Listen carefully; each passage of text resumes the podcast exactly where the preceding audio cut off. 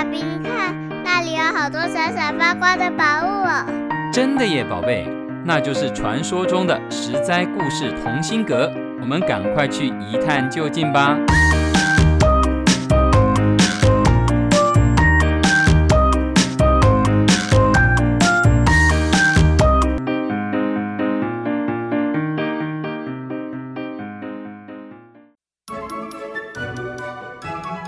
亲爱的大朋友、小朋友们，在这个假假真真、真真假假的世界，到底是看清楚真相比较好，还是闭上眼睛被假象欺骗比较好呢？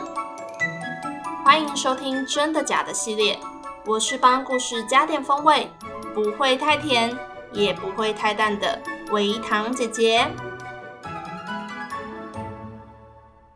真理是什么呢？真理是哲学家每天都在思考的问题，例如思考人生的意义、我们存在的价值、事物的真相与本质等等。是个好大好大的问号呢，值得用一生来找寻答案。古希腊有位非常有名的哲学家、思想家和教育家，叫做苏格拉底。他经常带着一大群学生围坐在雅典的广场上，用问答讨论的方式上课，启发学生的思维，激荡不同的想法，看看能不能离真理更进一步。有一天，有个学生举手发问：“老师，我们要怎么做才能坚持真理？”面对这么庞大复杂的问题，苏格拉底该怎么回答呢？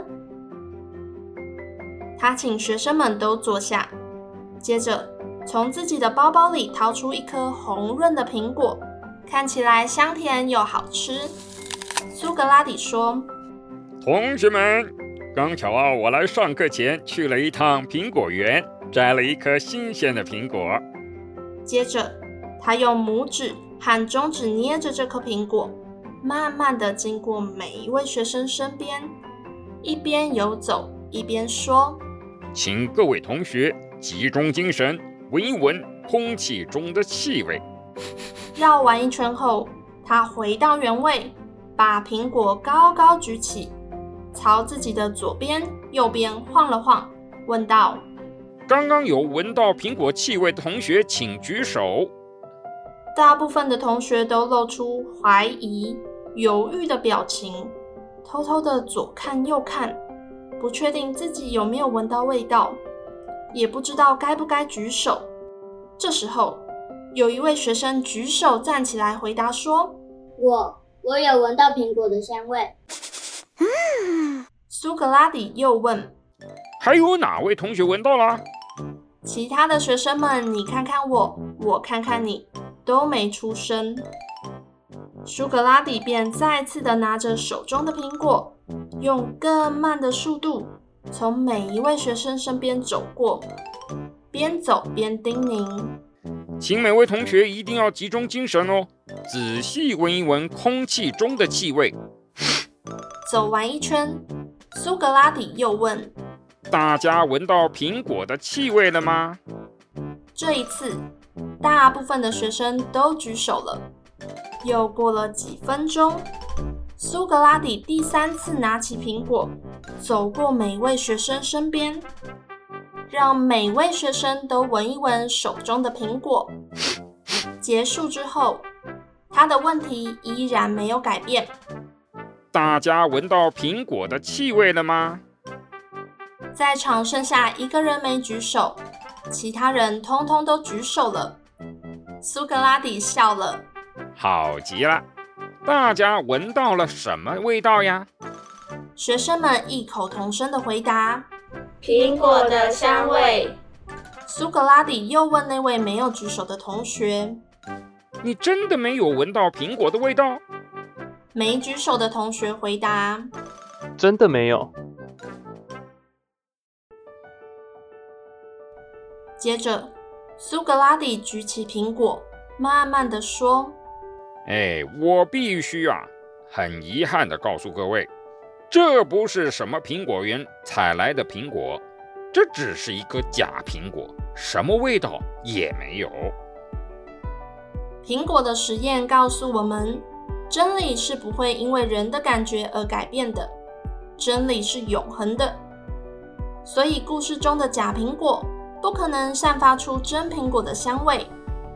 而从同学们错愕、惊讶、带着羞愧的表情，可以知道，要能坚持真理，不被动摇，是很难的事情。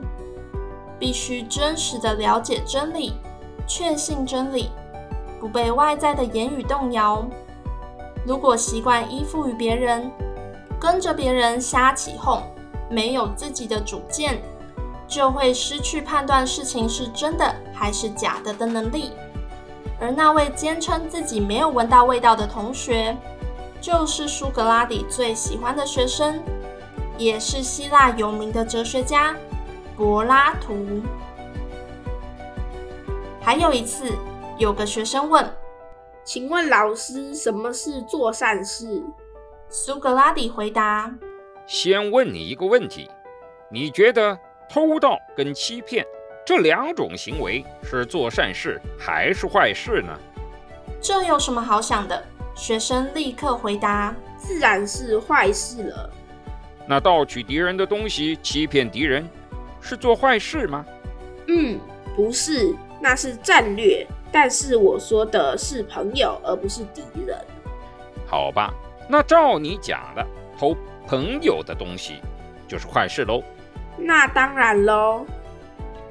假如你的朋友要自杀，你盗窃了他要自杀的刀子，这样做是坏事吗？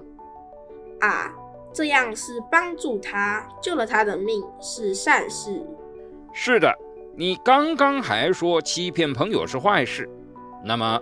换在战场上，统帅啊，为了提高士气，对士兵说：“援兵马上要到了。”但实际上并没有援军，这样的欺骗是坏事吗？嗯，这也是善事。苏格拉底的哲学课很酷吧？透过层层深入、多面向的思考，突破盲点，希望小朋友们也都能够活用知识，应用变化。寻找真理的轨迹哦！我是维汤姐姐，实在故事同心阁，真的假的系列，我们下次见。以上由实在实在网络教育学院制作播出。